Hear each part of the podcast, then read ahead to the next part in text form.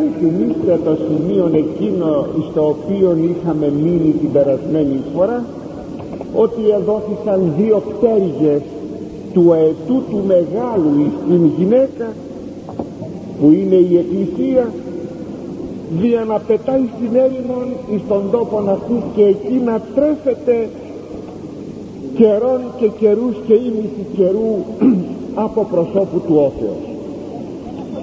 Δεν ακούγεται λέγω όπως αντιλαμβάνεστε εκεί να σας πω. Όπως αντιλαμβάνεστε η γυναίκα αυτή η εκκλησία όπως λέγαμε την περασμένη φορά διώκεται από τον διάβολο και τις δυνάμεις του και τα οργανά του. Και θα καταλήξει στην έρημο.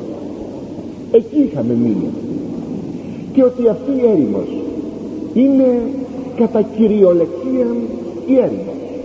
Δηλαδή η έρημη τόπου όχι η έρημος με την έννοια η έρημος αχάρα εκεί που υπάρχει η άμμος και τίποτε άλλο αλλά η έρημη τόπου θα καταφύγουν πράγματι οι χριστιανοί σε ερήμους τόπους για να μπορέσουν να ζήσουν αλλά προπαντός και να λατρεύσουν τον Θεό φεύγοντας από την μνήμη του διαβόλου. Η τροφή της Εκκλησίας λέγει εδώ όπως τρέφεται εκεί για να, ο, όπως τρέφεται εκεί ποια θα είναι αυτή η τροφή της Εκκλησίας; Θα είναι τόσο η πνευματική όσο και η υλική εάν ο Θεός θέλει η Εκκλησία του να κινηθεί προς τα θερίνους τότε είναι πολύ φυσικό να τρέφει ο Θεός την Εκκλησία του εις τα θερίνους πως θα είναι αυτή η τροφή της Εκκλησίας; Η ηλική τουλάχιστον; Ο Θεός το ξέρει αυτό. Έχουμε όμως δύο προηγούμενα. Είναι ο Ισραήλ στην έρημο 40 ολόκληρα χρόνια τον οποίο ο Θεός τρέφει κατά θαυμαστών τρόπων με το μάνα το οποίο θέλει είναι και ο προφήτης Ηλίας εις τον οποίο θέλει ο Θεός με τον κόρακα κρέας. Αλλά ο Θεός ήθελε κάποιο καιρό να μένει ο προφήτης εκεί ή στην ερημιά του Χιμάρου από που είχε λίγο νερό και καθημερινά του πήγαινε το απόγευμα ο κόρακας κρέας. Έφυγε από εκεί και πήγε στα θάρεπα της Ιδονίας και εκεί ο Καμψάκης εκείνης της χείρας γυναικός δεν τελείωνε στο αλεύρι και στο λάδι μέχρι που τελείωσε η πείνα. Αυτά τα δύο ιστορικά υπογραμμίζω ιστορικά προηγούμενα ήθουν ότι ο Θεός ξέρει πως θα θρέψει την εκκλησία του τους πιστούς του όταν εκείνοι θα καταφύγουν εις τους ερήμους τόπους από τη μνήμη του διαβόλου και του αντιχρίστου. Αλλά η παραμονή της Εκκλησίας θα είναι καιρός και καιρού ακούστε ή να τρέφεται εκεί καιρών και καιρούς και ίμιση καιρού από προσώπου του όφεως. Ο καιρός του καιρού και ίμιση καιρού. Είναι μια έκφραση την οποία συναντούμε στον προφήτη Δανιήλ και από το ίδιο βιβλίο του προφήτου Δανιήλ στο 7ο κεφάλαιο στίχος 25 και στο 12ο κεφάλαιο στίχος 7 βγάζουμε την ερμηνεία από το ίδιο βιβλίο του Δανιήλ. Και δεν είναι τι άλλο παρά ο καιρός είναι ο χρόνος η καιρή είναι τα δύο χρόνια και το ίμιση του καιρού είναι έξι μήνες. Συνεπώς καιρός καιρού και ίμιση καιρού σημαίνει τρισήμιση χρόνια. Εδώ λέγει όπως και σε άλλα σημεία άλλοτε αυτό και άλλοτε λέει 42 μήνες. Οπότε η ερμηνεία του καιρού καιρών και ίμιση καιρού ε, ερμηνεύεται και από το βιβλίο της Αποκαλύψεως και σημαίνει 42 μήνες. Ότι είναι πράγματι 42 μήνες εγώ πιστεύω ότι είναι 42 μήνες. Δηλαδή πολλοί ερμηνευτές της Εκκλησίας μας δέχονται τον ακριβή αυτόν αριθμό άλλοι θα, ήθελα, θα ήθελαν να δεχτούν απλώς μια, μια περίοδο κάποια χρόνια δεν είναι. Διότι οι δράσεις του Αντιχρίστου δεν θα είναι μεγάλη. Πρώτα πρώτα σας το έχω εξηγήσει και άλλη φορά είναι ένα πρόσωπο. Βεβαίως θα βασιλεύσει μερικά χρόνια ως ότι στερεωθεί και όταν στερεωθεί και γίνει παγκόσμιος βασιλεύς έως τότε δεν λογίζονται τα 3,5 χρόνια. Τα 3,5 χρόνια αρχίζουν από τη στιγμή που θα δείξει το πραγματικό του πρόσωπο έναντι της Εκκλησίας. Έως ότου ο Κύριος αναλώσει τον Αντίχριστο αυτή η περίοδος είναι 3,5 χρόνια. Αλλά και κάτι ακόμη. Και οι δράσεις του Χριστού επάνω στη γη είναι τόσες υπάρχουν βέβαια δύο μετρήσεις οι, οποία, ε, οι οποίες ξεκινούν από το από τη σημερινή μάλιστα περικοπή που λέγει μετά την εορτή και τα λοιπά ποια είναι αυτή η εορτή εάν είναι το Πάσχα ή η σκηνοπηγία συγγνώμη το Πάσχα ή το Πουίν εάν είναι το Πουίν είναι δυόμιση χρόνια. Εάν είναι, έχουμε τέσσερα Πάσχα. Το τέταρτο Πάσχα ο Κύριος εμαρτύρησε. Εσταυρώθηκε εάν είναι το Πάσχα ε, τότε έχουμε τρία. Και συνεπώς έχουμε δυόμιση χρόνια. Δηλαδή δυόμιση με τρισήμιση χρόνια είναι οι δράσεις του Κυρίου η δημοσία εις τον κόσμο αυτόν. Σας κάνει εντύπωση ότι έχουμε μία αντιστοιχία δράσεως; Τρισήμιση χρόνια δράσης του Χριστού τρισήμιση χρόνια η δράση του Αντιχρίστου θα δούμε λίγο πιο κάτω ότι ο Αντίχριστος θα προσπαθήσει να μιμηθεί τον Χριστόν όσο μπορεί περισσότερο ακόμη και στη σταύρωσή του και την Ανάστασή του. Θα το δείτε ακόμη και εκεί. Γι' αυτό όπως λέγει ο Ιερός Αυγουστίνος ο Αντίχριστος είναι ο πίθηκος του Χριστού. Η μαϊμού του Χριστού. Η μαϊμού ό,τι βλέπεις να κάνει να κάνει, να κάνεις εσύ το κάνει και εκείνη. Ό,τι βλέπεις. Το μιμείται έτσι λοιπόν και ο Αντιχρίστος θα μιμηθεί ολόκληρη τη ζωή του Χριστού αλλά βέβαια κατά έναν επίπλαστον τρόπο. Οπότε τα 3,5 χρόνια οι 42 μήνες είναι πραγματικοί 42 μήνες. 1260 ημέρες αυτές τις μέρες θα καταφύγει η Εκκλησία εις τους ερήμους τόπους.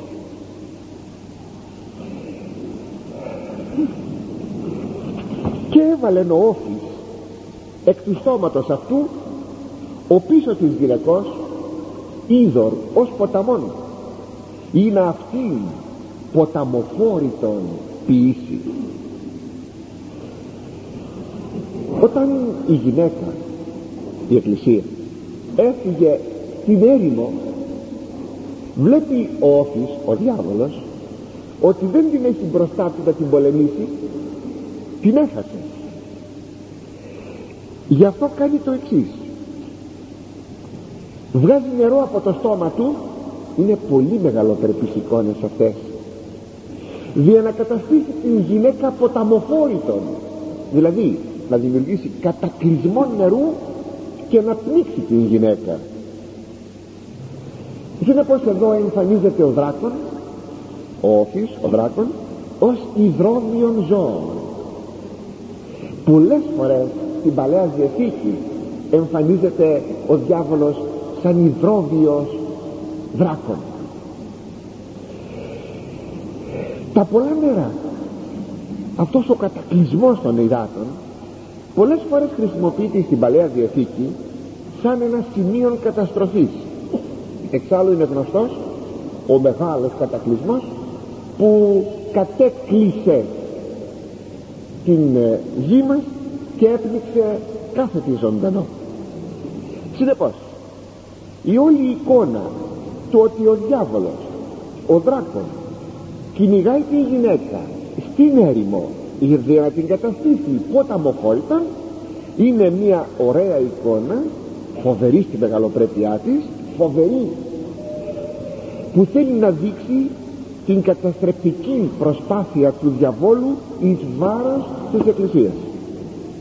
Υπό των ποταμών τον οποίον εκβάλλει ο δράκον από το στόμα του μπορούμε να εννοήσουμε όλους τους μεγάλους διωγμούς της Εκκλησίας από τις ιδρύσεώς της έως τον Εσάτο μην ξεχνάτε ότι ο ασκητισμός όχι βεβαίω ότι είναι το μοναδικό κίνητρο αυτό αλλά ένα κίνητρο ο μοναχισμός ο αναχωρητισμός.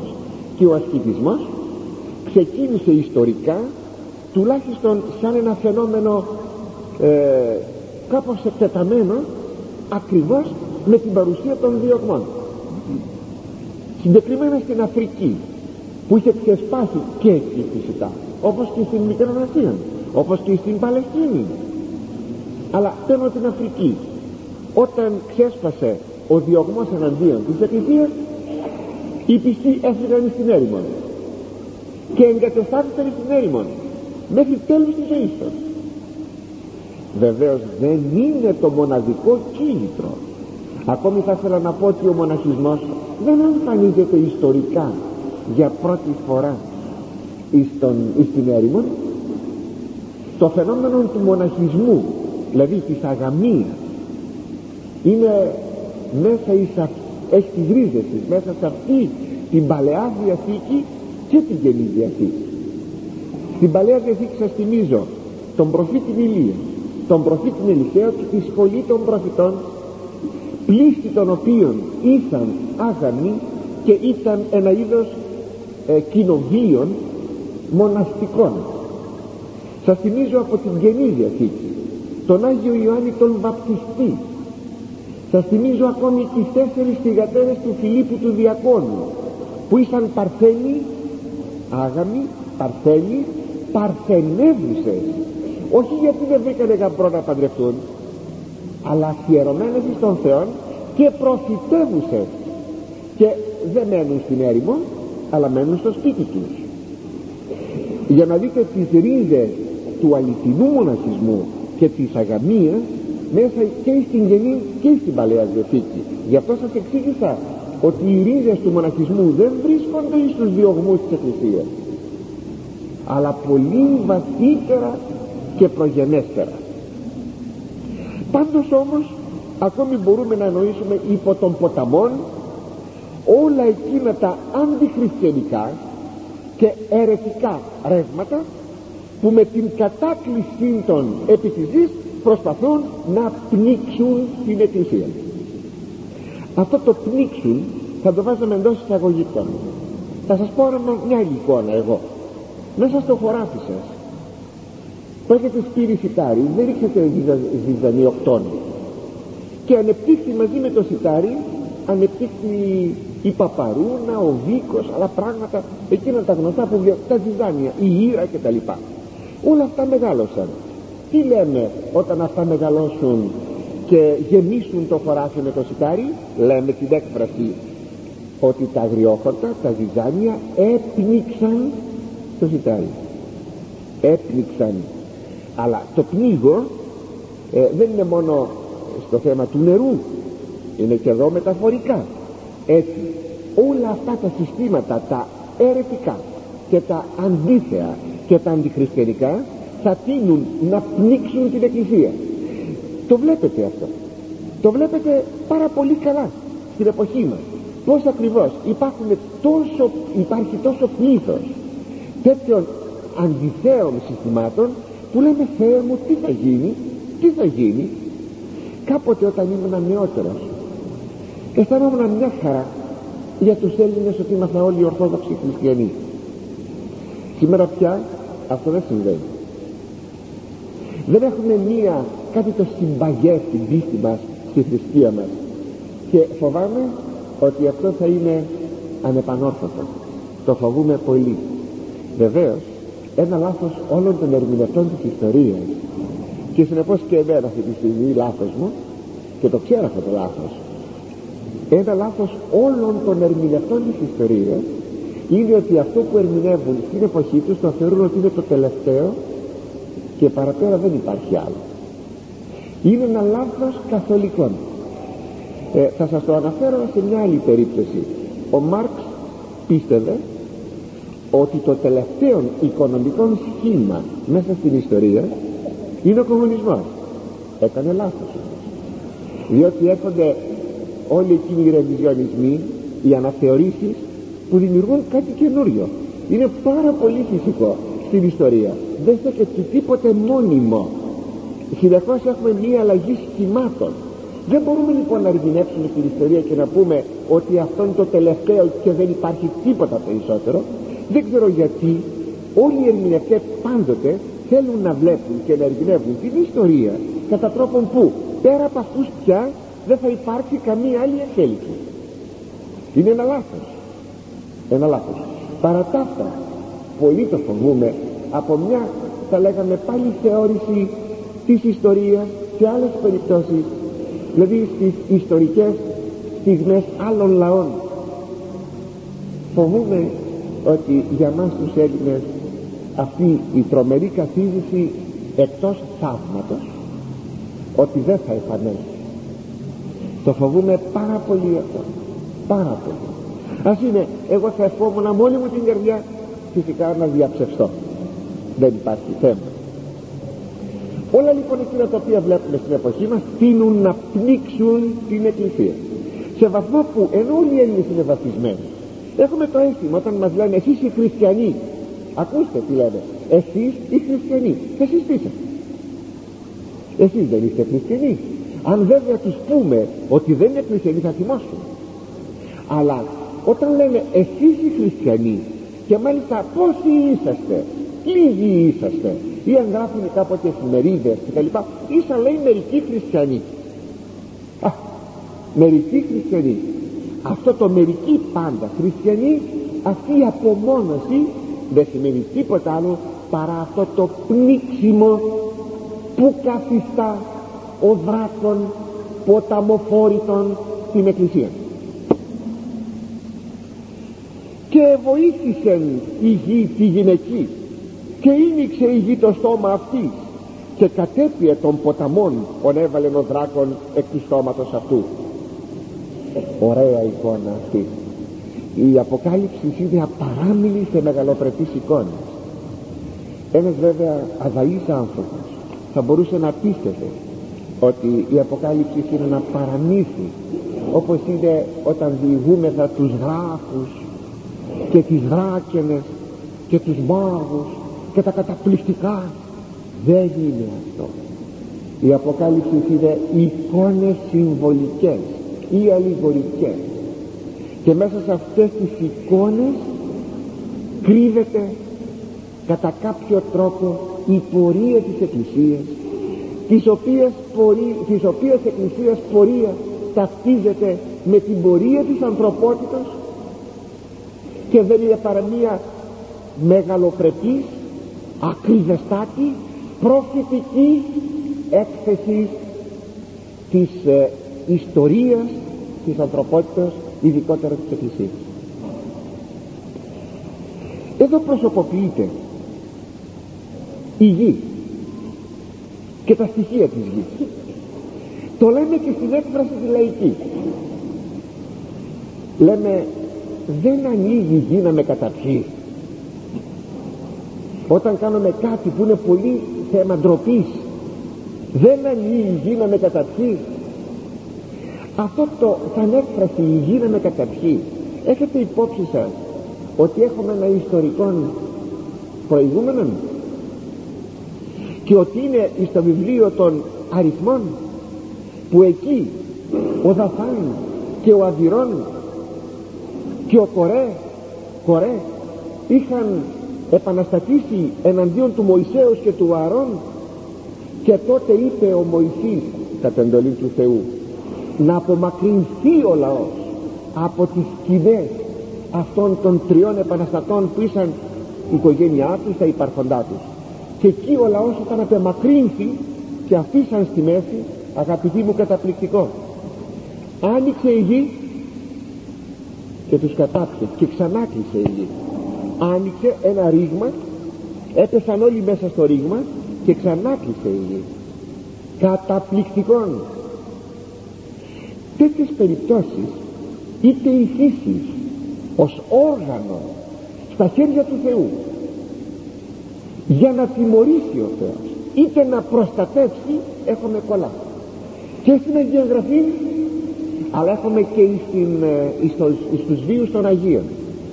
Όταν επί παραδείγματι σας το έλεγα μια περασμένη φορά ο προφήτης Ιερεμίας έκρυψε την κυβωτό της Διαθήκης και πήρε φυσικά μερικούς μαζί του ανθρώπους ιερείς για να μεταφέρουν την κυβωτό αυτοί ήδη πήγαν την κυβωτό στο όρος Μουάμ στο όρος ε, Ναβάμ. Και εκεί ε, όταν τελείωσε η εργασία τους γύρισαν πίσω θέλησαν να πάνε να βρουν τον τόπο ξανά. Δεν μπορούσαν να τον βρουν τον τόπο. Έψαξαν έψαξαν. Οι ίδιοι πήγαν οι ίδιοι έκρυψαν εκεί την κυβωτό δεν μπόρεσαν να βρουν το σπήλαιο που έκρυψαν την κυβωτό τα μάτια τους κάτι είχαν πάθει. Δεν μπόρεσαν. Αυτό τι σημαίνει. Ο Θεός χρησιμοποιεί την κτήση σαν όργανο στις επιθυμίες στις βουλές τους. Έτσι και εδώ έχουμε την ωραία εικόνα ότι ο δράκον χύνει το ποτάμι από το στόμα του η αιρέση τα αθεϊστικά συστήματα είτε κοινωνικά είτε φιλοσοφικά είτε ό,τι είναι αυτά να πνίξει την εκκλησία, την γυναίκα η οποία φέρνει την έρημο. Η γη ανοίγει και όλο το νερό πηγαίνει μέσα και η γυναίκα σώζεται τι σημαίνει αυτό; Σημαίνει ότι εδώ ο Θεός έρχεται να προστατεύσει την εκκλησία. Τι σημαίνει η γη ανοίγει και το ποτάμι οι αιρέσεις τα θεϊστικά συστήματα εξαφανίζονται αυτό το βλέπουμε ή θα το δούμε πως ακριβώς μπορεί να είναι. Ο Θεός πάντοτε ξέρει να οικονομεί ε, με τον τρόπο του εκείνος που θέλει. Σας θυμίζω ακόμη αν θέλετε την ερυθρά θάλασσα. Ποιος μπορούσε ποτέ να πιστέψει να φανταστεί να βάλει στο μυαλό του. Σημειώσατε ότι ο Θεός δεν επαναλαμβάνει το ίδιο πράγμα ο Θεός πάντα πρωτοτυπεί. Εκείνο που επαναλαμβάνει είναι η προστασία. Αυτό που έγινε στην Ερυθρά θάλασσα έγινε άλλη μια φορά. Στον Ιορδάνη ποταμό. Δεν ξανά έγινε άλλη φορά. Ακόμη εδώ πέρασαν οι άνθρωποι πέρασαν οι Εβραίοι πέρασαν από την Ερυθρά θάλασσα. Οι Αιγύπτιοι στην ίδια θάλασσα πνίγηκαν. Αμέσως βλέπετε την εικόνα πως η γη εξαφανίζει το νερό από την άλλη μεριά πάρτε τους τρεις πέδας τους ρίχνει ο Ναβουχοδονόσορ μέσα στο καμίνι του πυρός. Και η φωτιά υπάρχει αλλά οι τρεις πέδες δεν βλάπτονται από τη φωτιά. Μόνο τα σκηνιά που τους έδεσαν εκάησαν έπεσαν κάτω λύθηκαν και άφησαν να υμνούν τον Θεό μέσα στο καμίνι ο Δανιήλ ρίπτεται στο λάμπο των λεόντων. Δύο φορές πάει. Και τις δύο φορές έμεινε απείραυτος από τους λέοντες ώστε να ονομάζεται ε, από την εκκλησία μας ως ποινήν λεόντων. Στάθηκε μέσα όπως είναι ο Τσομπάνης με τα πρόβατα ήταν ο Δανιήλ με τα άγρια και πεινασμένα λεοντάρια. Ο Θεός αγαπητοί μου γνωρίζει πως πάντοτε να προστατεύει ε, την εκκλησία από τον, από τον διάβολο που προσπαθεί να την καταστήσει όπως σας είπα ποταμοφόρητο και οργήθη ο δράκων επί τη γυναική και απήλθε ποιήσε πόλεμον μετά των λοιπόν του σπέρματος αυτής των τηρούντων τα σεντολάς του Θεού και εχόντων την μαρτυρία του Ιησού. Ήταν πολύ φυσικό. Θύμωσε ο διάβολος ο δράκων οργίστη όταν βλέπει ότι όλα αυτά ε, βαίνουν διαρκώς σε μια αποτυχία. Και αφού λοιπόν έχει μια διαρκή αποτυχία πρώτη αποτυχία του ήταν όταν εδέχθηκε κατά κέφαλα από τον Χριστόν το σταυρό του και την Ανάστασή του το πλήγμα. Τώρα βλέπει ότι η Εκκλησία διαρκώς μέσα στην ιστορία σώζεται ό,τι φοβερό.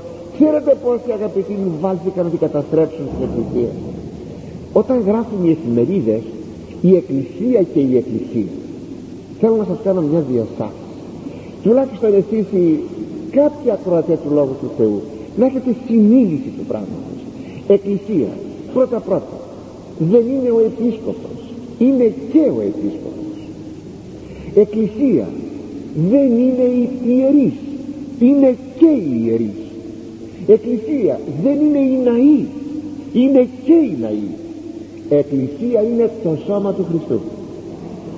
Και κάθε ο οποίος κοινωνεί σώματος και αίματος Χριστού ενσωματούμενος εις το σώμα του Χριστού δηλαδή ή στην Εκκλησία αποτελεί την Εκκλησία.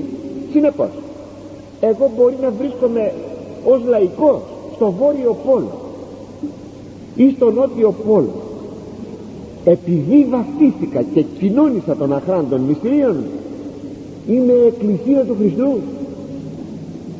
Έχουμε πάρα πολύ ε, εσφαλμένη εικόνα αντίληψη για την εκκλησία του Χριστού. Και σήμερα το δυστύχημα όταν στρέφονται εναντίον της εκκλησίας ένεκα κάποιων δικαίων ή αδίκων σκανδάλων δηλαδή πραγματικών ή μη πραγματικών και συκοφαντικών ε, σκανδάλων φανταστικών σκανδάλων γιατί όποιος θέλει να βγάλει το σκυλί του να ξεκάνει το σκυλί του το βγάζει λυσασμένο κατά την παροιμία.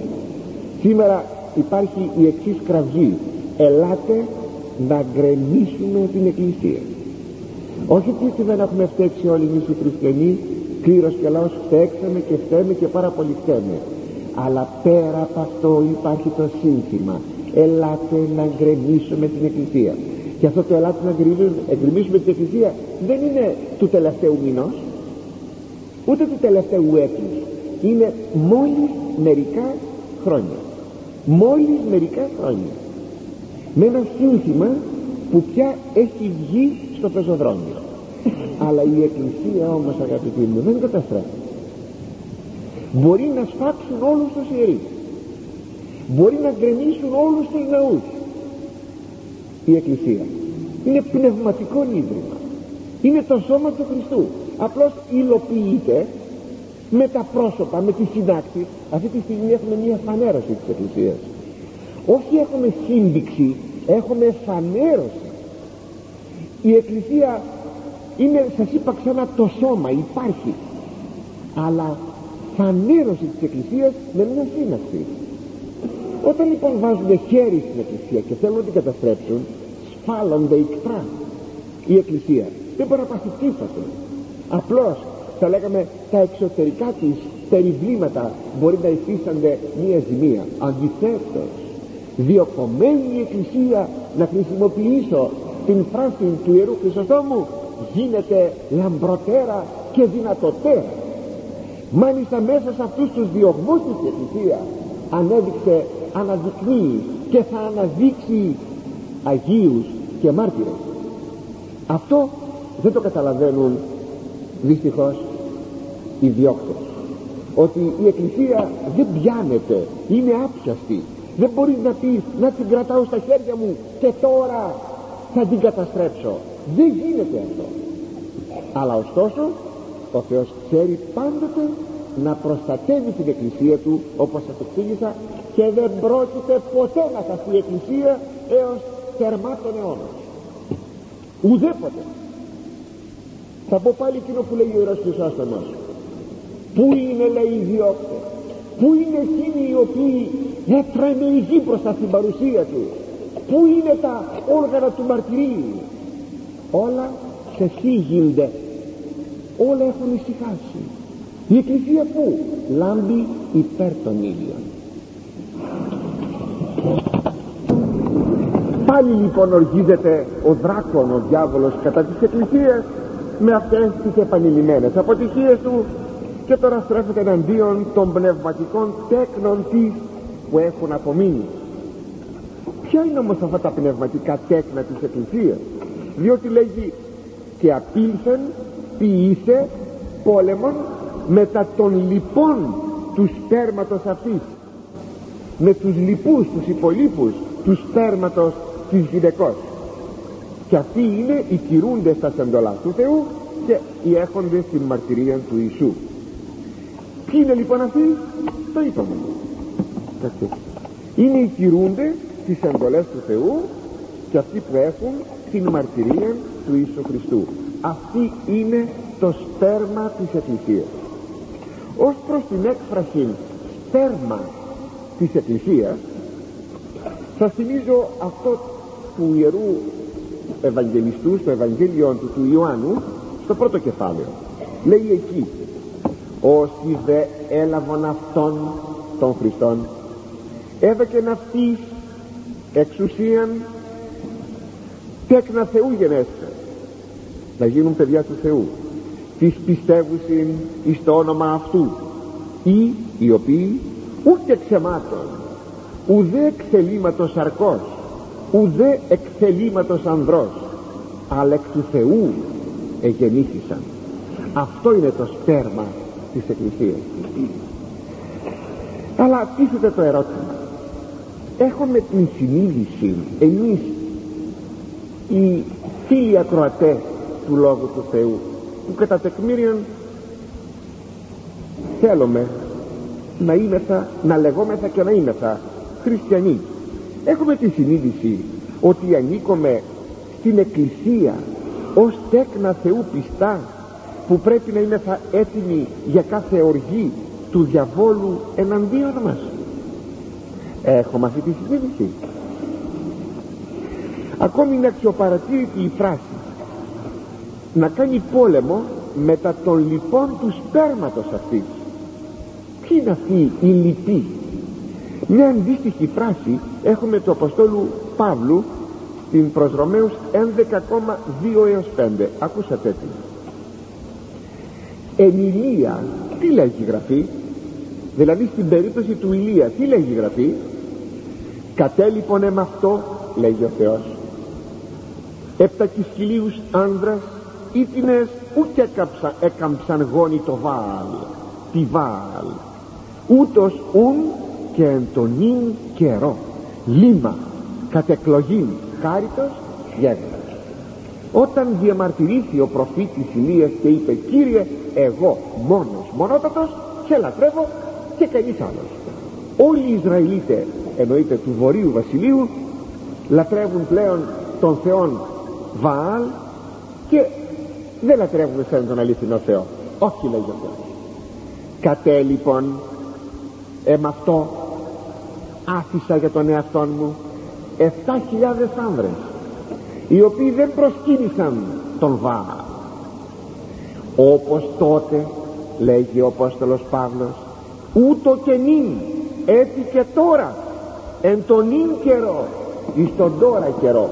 Ποιον; Μέσα στην ιστορία της Καινής Διαθήκης. Λίμα λάμδα έψιλον γιώτα περισπομένη. Μη μη αλφα. Λίμα. Θα πει κατάλοιπο. Λίμα κατ' εκλογή χάριτος γεύγονε υπάρχει και τώρα το λίμα. Είναι η πιστή έχουμε τότε λοιπόν πραγματικά αυτήν την συνείδηση ότι ανήκουμε εις το λίμα διότι τότε όλος ο λαός θεωρείται ο λαός του Θεού. Αλλά πίστεψαν όμως τον Βάαλ και προσκύνησαν τον Βάαλ έτσι και εδώ όλοι οι Έλληνες να πάρουν τους Έλληνες. Είμαστε βαφτισμένοι. Για να μην πω των δυτικών κόσμων που είναι χριστιανικός. Είμαστε βαφτισμένοι.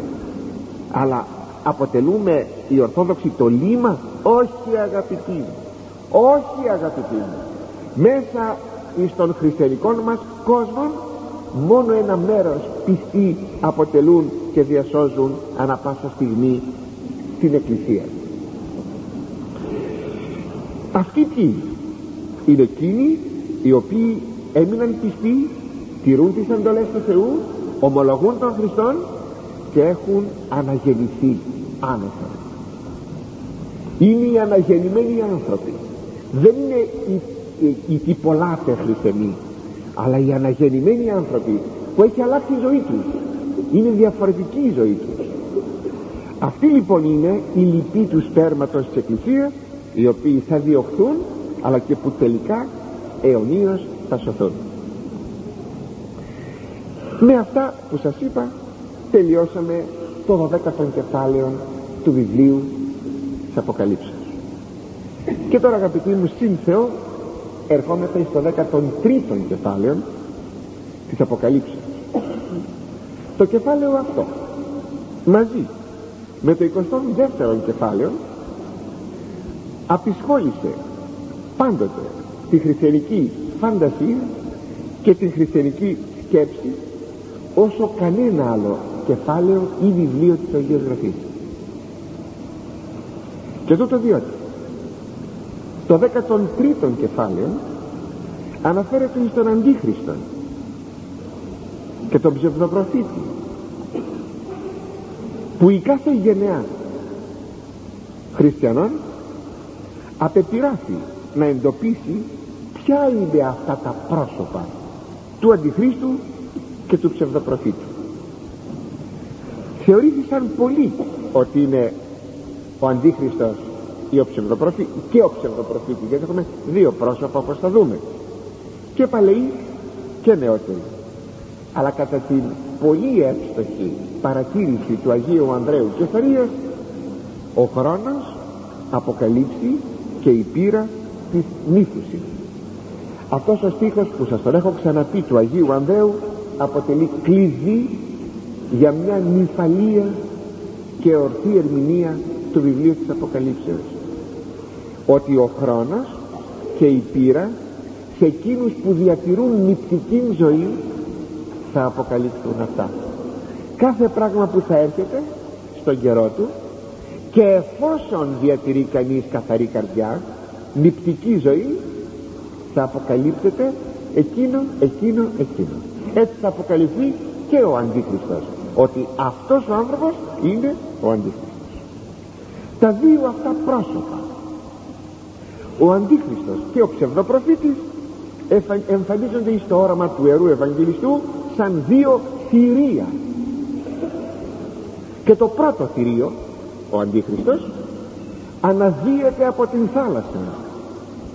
Το δεύτερο θηρίο ο ψευδοπροφήτης αναδύεται από την ξηρά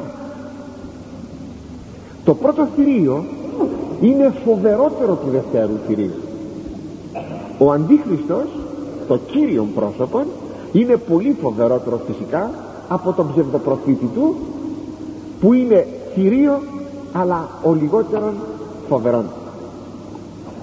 Τα δύο αυτά θηρία Αντίχριστος και ψευδοπροφήτης θα ασκήσουν τον φοβερότερο που ποτέ ισχύσει στην Εκκλησία μέσα στους αιώνες πόλεμο αλλά ακόμη και ευθύς μετά από την δράση αυτών των δύο προσώπων προπαρασκευάζεται πλέον η τελική κρίση και το τέλος της ιστορίας.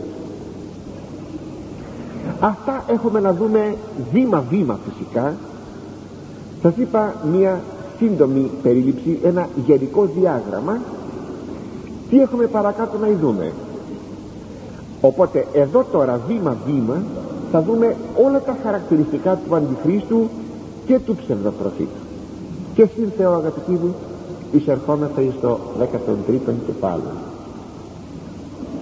Και στάθην επί την άμμον της θαλάσσης και είδων εκ της θαλάσσης θηρίων αναβαίνων έχων κέρατα δέκα και κεφαλάς επτά.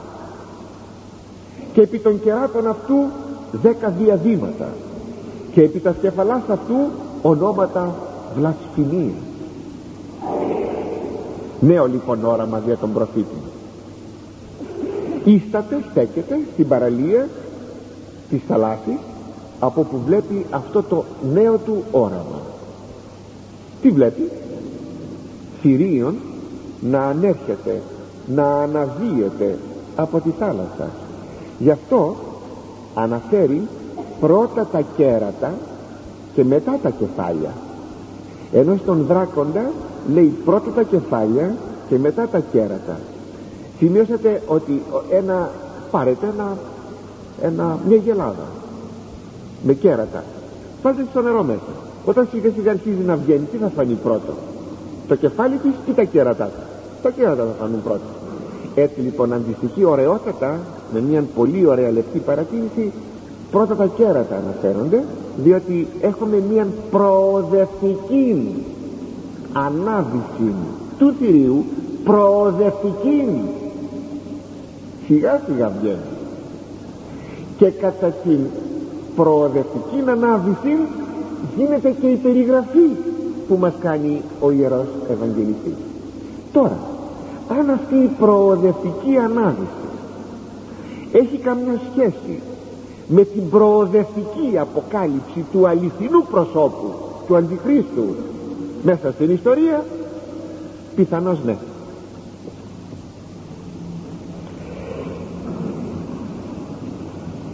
Το θηρίο σας το είπα αυτό είναι ο Αντίχριστος και όπως λέγει ο Άγιος Ανδρέας Θεσσαρίας της δε Αγίης μεθοδείο και υπολείτο και εταίρης εις αυτόν τον αντίχριστον το παρόν θηρίον εξήλιπτε θεωρούν όπως λέγει ο Άγιος Μεθόδιος ο Άγιος Υπόλοιπος και άλλοι ότι αυτό το θηρίο ότι είναι ο αντίχριστος.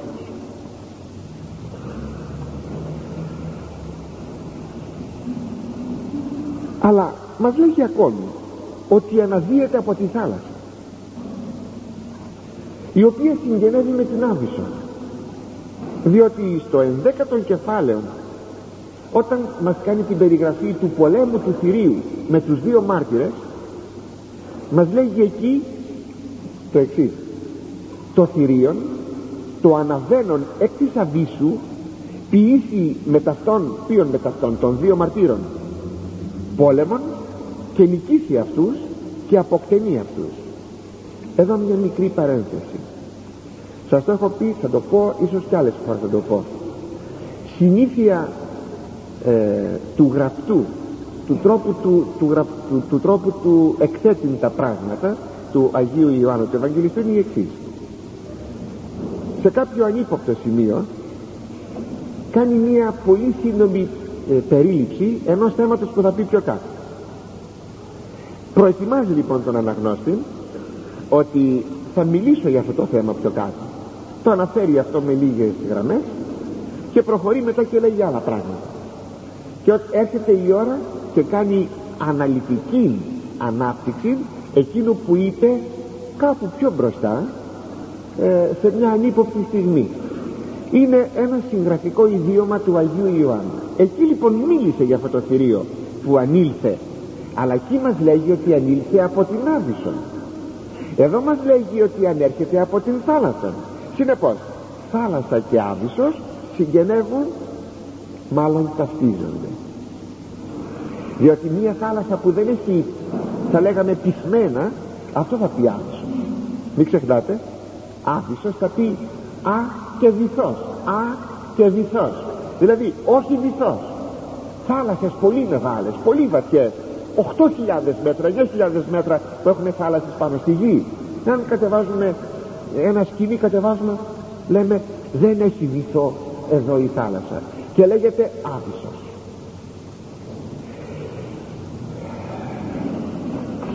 η θάλασσα συνεπώς είναι το σύμβολο της Αβύσσου.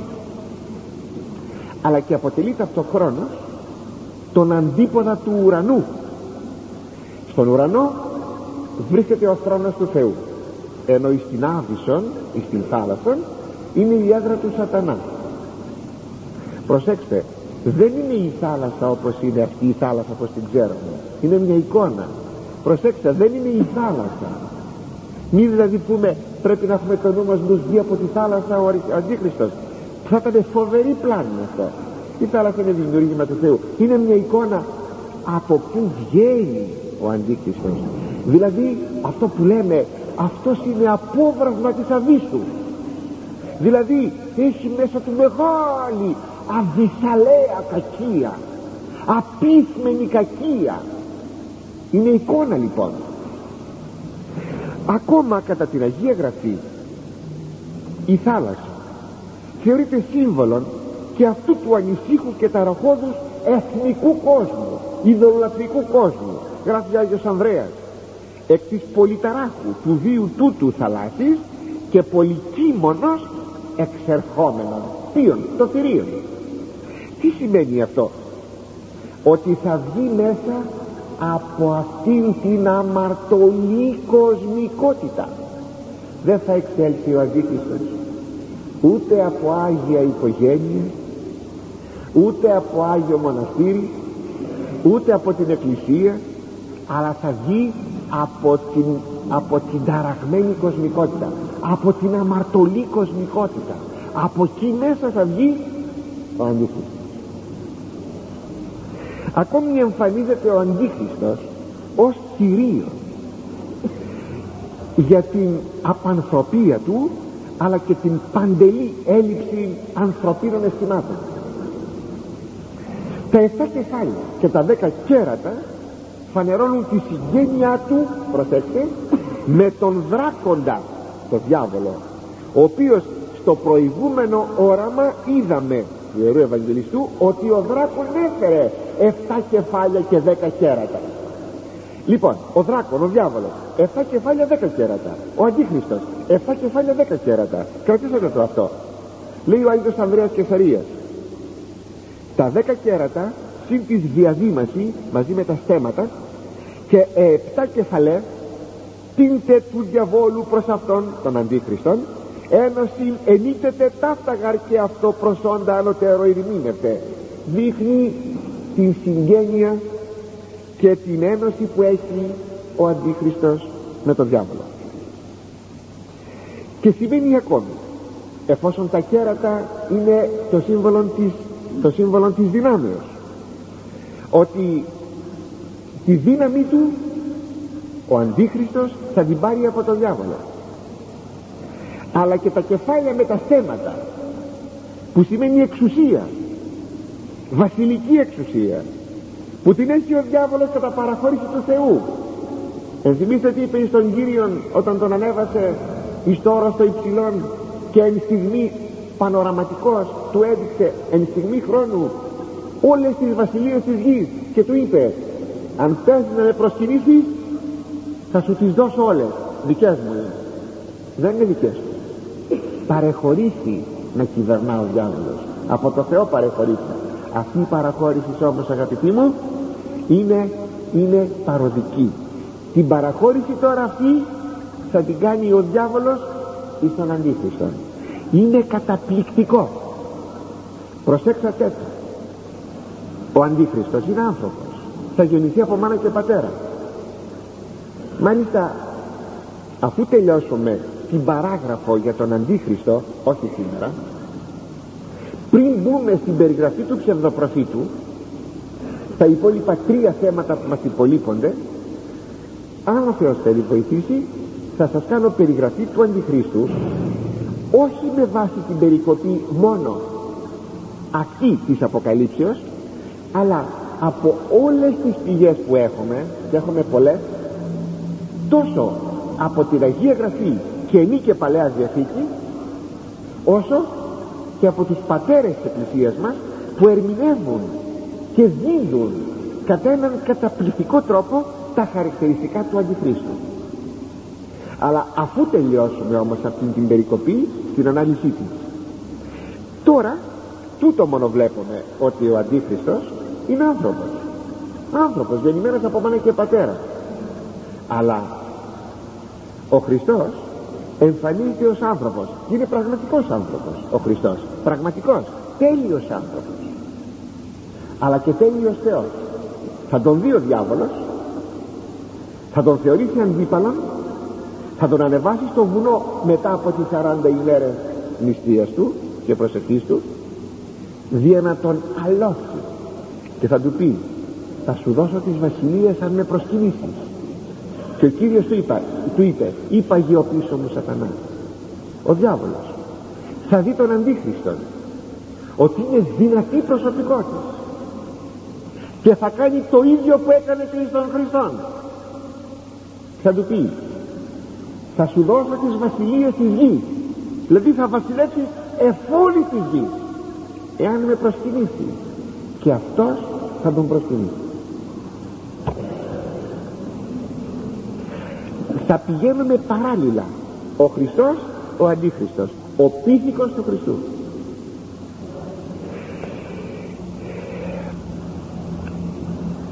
Τα 7 κεφάλια όπως σας είπα συμβολίζουν το πολυκέφαλο του κακού αλλά και το πολυπρόσωπο των βοηθών του και των ακολούθων του. Ο Άγιος Ανδρέας Κεσαρίας τους λέγει υπασπιστάς του έχει σημασία θα το δούμε πιο κάτω. Τα επί των κεφαλών του Αντιχρίστου λέει επάνω στα ονόματα συγγνώμη επί των κεφαλών ονόματα βλασφημίας. Τι σημαίνει αυτό; Σημαίνει ότι οι υπασπιστέ του Αντιχρίστου αυτή είναι τα κεφάλια. Τα 7 κεφάλια του Αντιχρίστου αριθμός 7 αριθμός 7 σημαίνει πλήθος. Είναι είναι ε, αριθμός ε, που φανερώνει πλήθος σχετικός αριθμός συμβατικός αριθμός. Δεν, δεν είναι δηλαδή πραγματικός 7 και σημαίνει θα έχει πλήθος υπασπιστών επάνω στα κεφάλια είναι γραμμένα τα ονόματα της βλασφημίας σημαίνει ότι αυτοί οι πασπιστές του Αντιχρίστου δεν θα πάβουν να αποδίδουν ποικίλες βλασφημίες εναντίον του Ιησού Χριστού και της Εκκλησίας τους εκ των οποίων κορυφαία βλασφημία ποια λέτε ότι είναι; Η άρνηση της θεανθρωπίνης φύσεως του Χριστού. Είναι η κορυφαία βλασφημία. Η κορυφαία βλασφημία.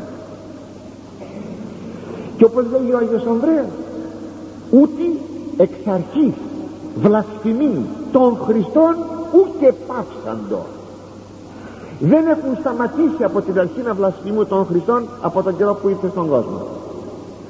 Έχουμε αγαπητοί μου σήμερα την αίσθηση και την πληροφορία ότι αυτοί οι υπασπιστές του Αντιχρίστου έχουν γίνει στις ημέρες μας πάμπολοι που βλασφημούν τον Χριστόν. Με το να τον παρουσιάζουν ψηλών το ψη γιώτα γυμνών άνθρωπων σκέτων άνθρωπων όχι τέλειων θεών και τέλειων άνθρωπων αλλά μόνον άνθρωπων.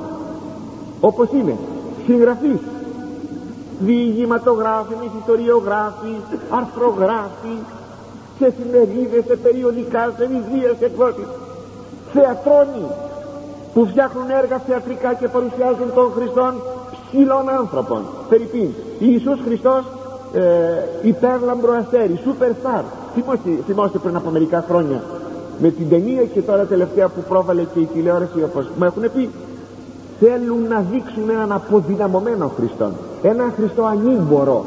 Ένα Χριστό όπως τον θέλουν οι Εβραίοι όπως τον θέλουν οι άθεοι όπως τον θέλει ο Αντίχριστος όπως τον θέλει ο διάβολος. Συνεπώς αυτά είναι αυτή είναι η, η βλάσιμη ακόμη εκπαιδευτική που παρουσιάζουν μια εικόνα του Χριστού στα σχολεία διδάσκαλοι, καθηγητές. Δόξα τω Θεώ όχι όλοι όχι όλοι αλλά υπάρχουν εκπαιδευτικοί που λέγουν στους μαθητάς των ότι τι ήταν ο Χριστός και τι ήταν ο Χριστός ή ακόμη πολιτικοί που υποβιβάζουν το πρόσωπο του Χριστού.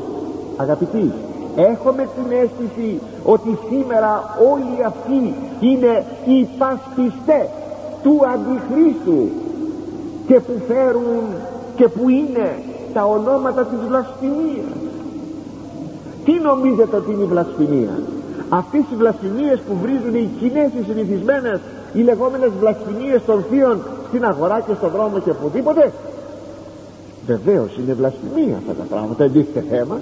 Ανατριχιάζεις άμα ακούεις κάποιον άνθρωπο να βλασφημά το όνομα του Χριστού και της Παναγίας αν του πεις αυτού του ανθρώπου που βλασφημά τον Χριστό με τις γνωστές βλασφημίες. Έλα εδώ άνθρωπε πιστεύεις ότι ο Χριστός είναι Θεός; Θα πει και ποιος είπε ότι εγώ δεν πιστεύω. Συνεπώς είναι μεν βλάσφημος. Δεν αμνηστεύεται δεν έχει μελήρη τον στόμα. Βλάσφημο στόμα έχει. Αλλά δεν είναι η ύψιστη δεν είναι η ύψιστη βλασφημία. Μπορεί να δει άνθρωπο που να μην βλασφημά τα θεία και να μιλάει ωραία με ωραίες λέξεις και να σου πει όπως ο Άριος που έλεγε ο Χριστός δεν είναι Θεός είναι κτίσμα όπως είναι η χιλίασέ η μελιστάλακτη χιλίασέ που νομίζεις ότι, ότι τρέχει μέλη από το στόμα τους και είναι φοβερή βλάσφημη αυτή είναι η φοβερή βλασφημία η άρνηση της θεανθρωπίνης φύσεως του Ιησού Χριστού. Αλλά ακόμα μας κάνει πάρα πολύ εντύπωση το εξής ότι κανείς ιδρυτής θρησκείας όπως είναι ο Μουάμερ ο Κομφούκιος ο Βούδας και όποιος άλλος δεν βλασφημείται όπως φοβερά βλασφημείται ο Ιησούς Χριστός. Βέβαια δεν είμαστε σε χώρους ε, βουδιστικούς και λοιπά ξέρω, της Ανατολής άλλων θρησκειών. Αλλά να είστε σίγουροι δεν βλασφημούνται οι ιδρυτές των θρησκειών αυτών αλλά βλασφημείται ο Χριστός. Ξέρετε γιατί; Διότι απλούστατα όλες οι θρησκείες του κόσμου είναι δημιουργήματα του διαβόλου. Είναι φυσικές θρησκείες. Δεν είναι εξαποκαλύψεις. Και είναι δημιουργήματα του διαβόλου. Και συνεπώς δεν έχει λόγους ο διάβολος. Να διεγείρει τους ανθρώπους να βλασφημούν τον Βούδα ή τον Κοφούκιο ή τον Μωάμεν έχει λόγους όμως να βάζει τους ανθρώπους να βλασφημούν τον Ιησού Χριστόν. Ο Βούδα και ο Μωάμεθ δεν είναι αντίπαλοι του διαβόλου. Ο Χριστός είναι αντίπαλος του διαβόλου. Γι' αυτό ακριβώς και βάζει, βάζει τους ανθρώπους να βλασφημούν είναι τα ονόματα της βλασφημίας. Και επειδή η θρησκεία του Χριστού είναι αληθής είναι αληθής. Προσέξτε είναι αληθής. Και δεν δίνεται να αντιπαραβάλλεται ούτε με καμία θρησκεία που δυστυχώς θέλαμε να βάλουμε την ασχολία μας στην θρησκειολογία δηλαδή να αναφέρουμε και τα άλλα θρησκεύματα και να δημιουργούμε συγκρίσεις και να υποβιβάσουμε την στάθμη του χριστιανισμού στην αντίληψη των μαθητών μας ότι, ότι ο χριστιανισμός είναι του αυτού επίπεδου με τις άλλες θρησκείες. Και εκεί ακούμε εκείνο το ανόητο ε, επειδή εγώ βρέθηκα χριστιανός δεν βάφτω οι γονείς μου είμαι χριστιανός θα μπορούσα να ήμουν βουδιστής αντί να πει κανείς δόξα τω Θεώ που δεν είμαι μες στην πλάνη και το ψεύδος αλλά έχω γνωρίσει την αλήθεια. Βλέπετε πάμε εκεί. Οι πασπιστές του Αντιχρίστου να κατεβάσουν την, την θρησκεία των χριστιανισμών στο επίπεδο των άλλων θρησκειών και επειδή ο χριστιανισμός είναι η αλήθεια και μόνο η αλήθεια η αποκεκαλυμμένη αλήθεια γι' αυτό το λόγο ο διάβολος αφρίζει από κακότητα. Αγαπητοί μου το βιβλίο της Αποκαλύψεως κάθε φορά που κάνουμε μια περικοπή και την αναλύουμε έρχεται να μας λέγει πάντοτε πάντοτε πάντοτε το μήνυμα ότι πρέπει να σταθούμε όρθιοι και πρέπει να υπομείνουμε κάθε πειρασμό και κάθε δυσκολία ας αφρίζει ο διάβολος.